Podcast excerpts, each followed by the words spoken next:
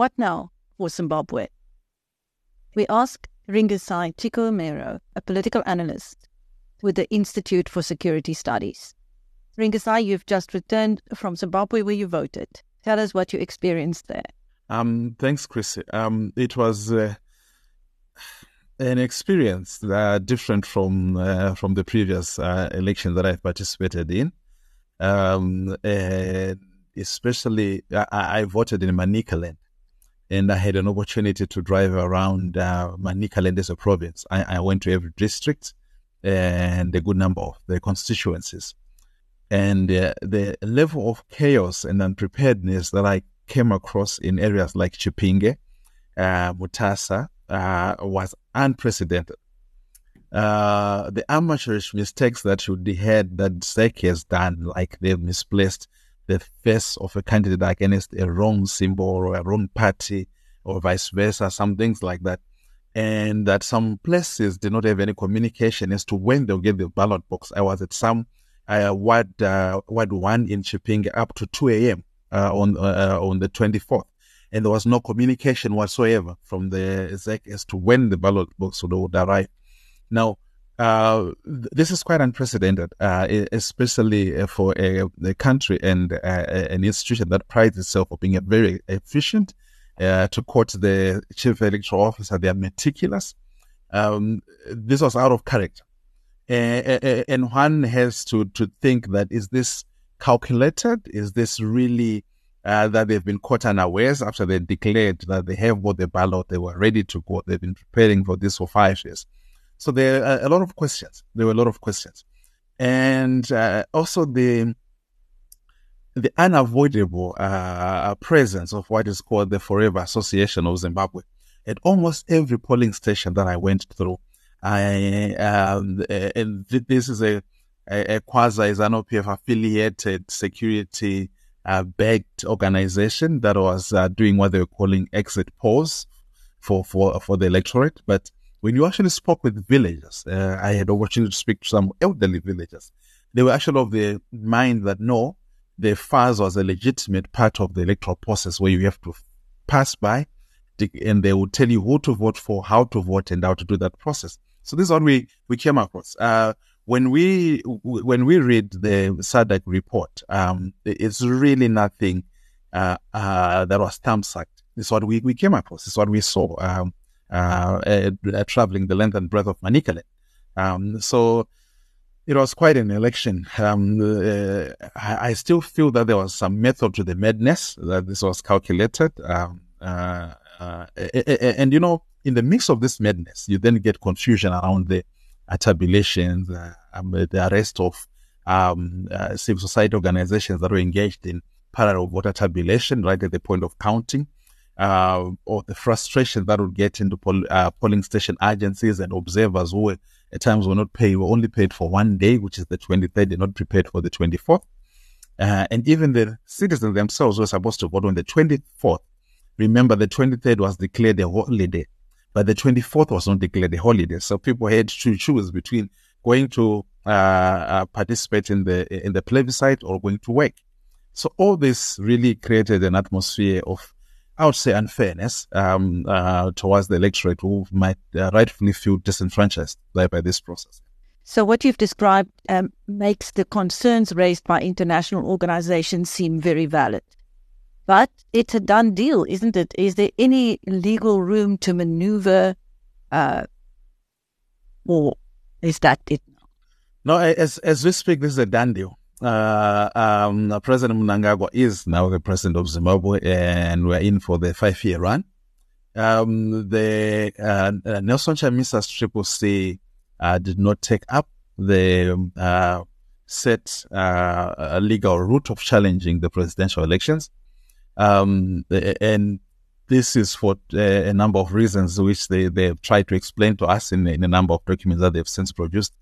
One fear of the uh, credibility of the process itself. If if the Zimbabwe Electoral Commission proved itself to be uh, uncredible, not credible, and biased, what what would happen with the courts and with the wisdom of hindsight, what happened in 2018 and also what happened to the run up of the elections, um, the number of cases that were litigated uh, just post the uh, nominations court, uh, uh, court sitting.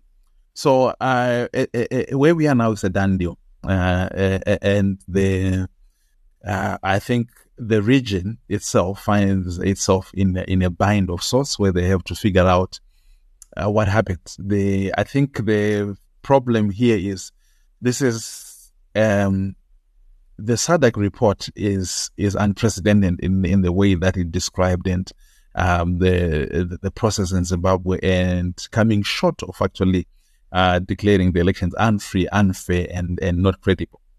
And I think the troika is sitting with a headache to say, how do we proceed now?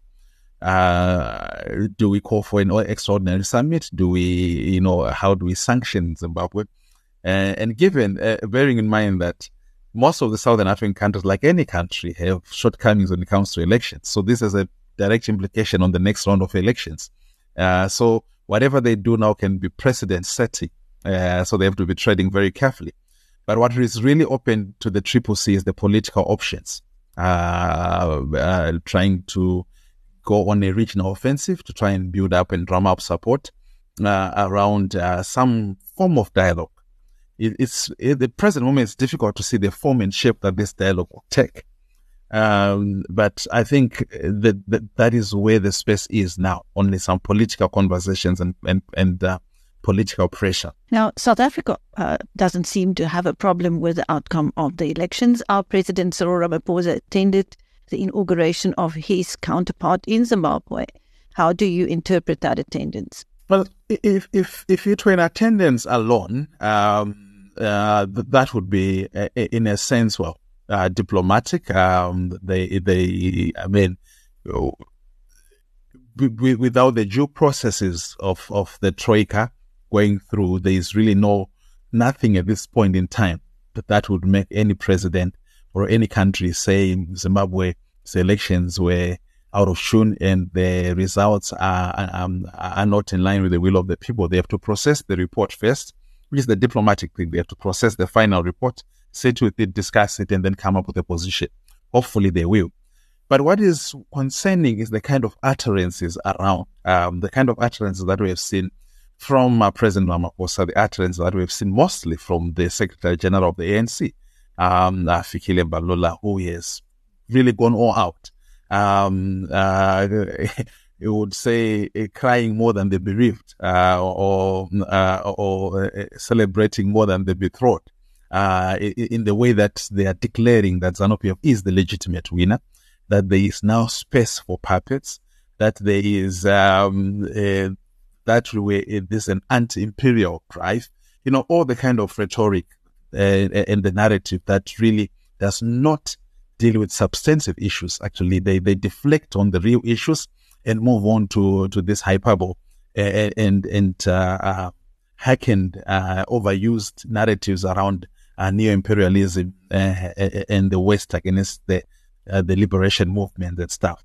So for me, that is what is worrying, because then you, you you cannot trust South Africa to be an independent or neutral arbiter in the process, even when the report is being discussed.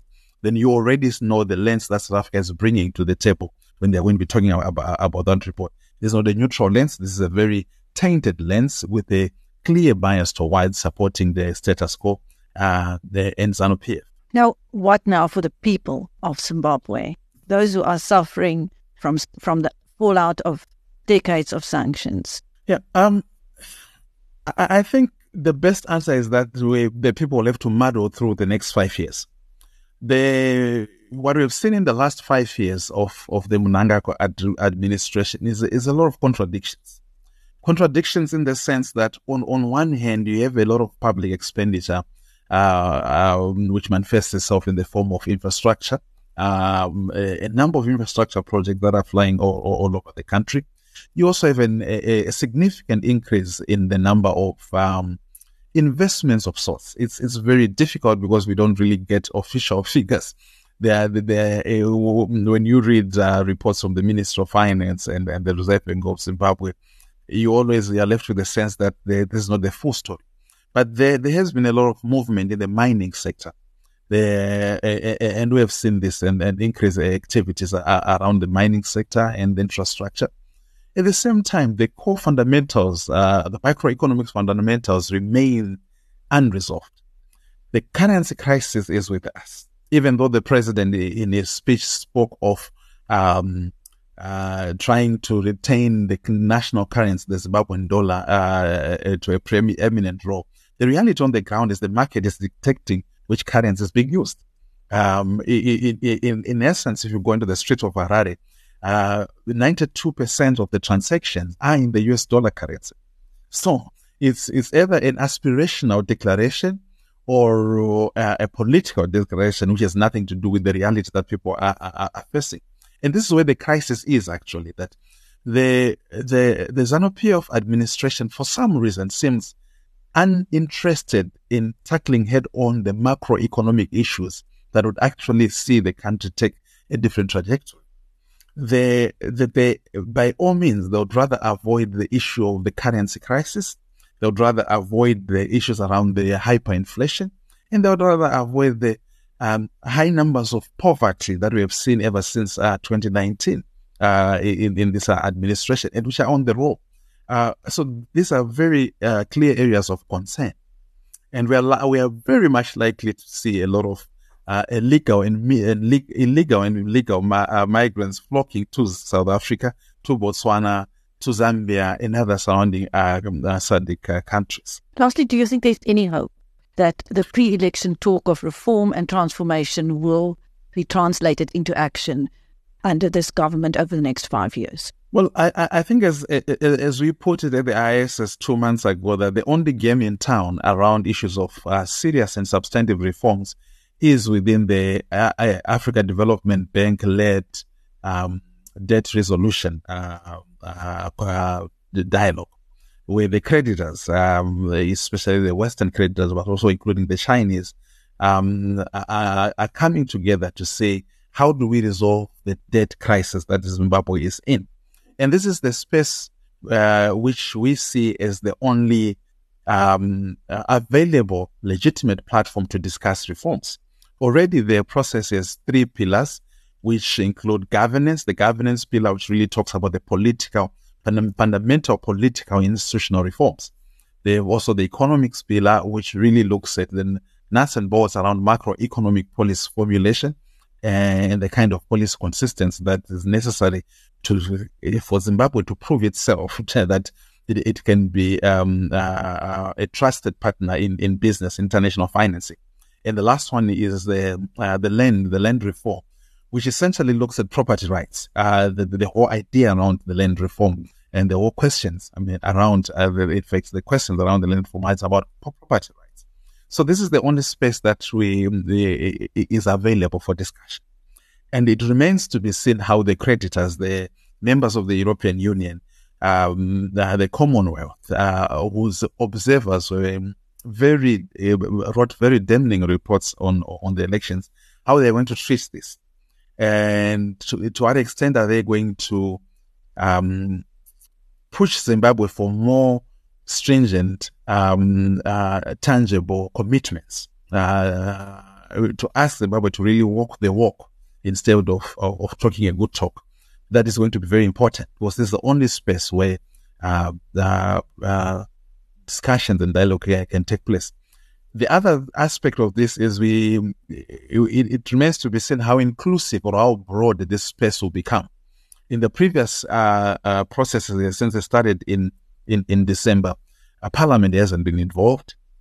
Uh, opposition has not been involved, so it has been uh, uh, the government, the executive, and some selected civil society organizations, and the the creditors on the other side. Um, it, it, remains to be seen if this can become a very broad-based, inclusive process to discuss real, um, tangible, substantive reforms in Zimbabwe. Thank you. That was Ringisai Chikomero speaking to Biz News about the future of Zimbabwe under another five years of ZANU PF rule. Thank you, Ringisai. Thank you for having me.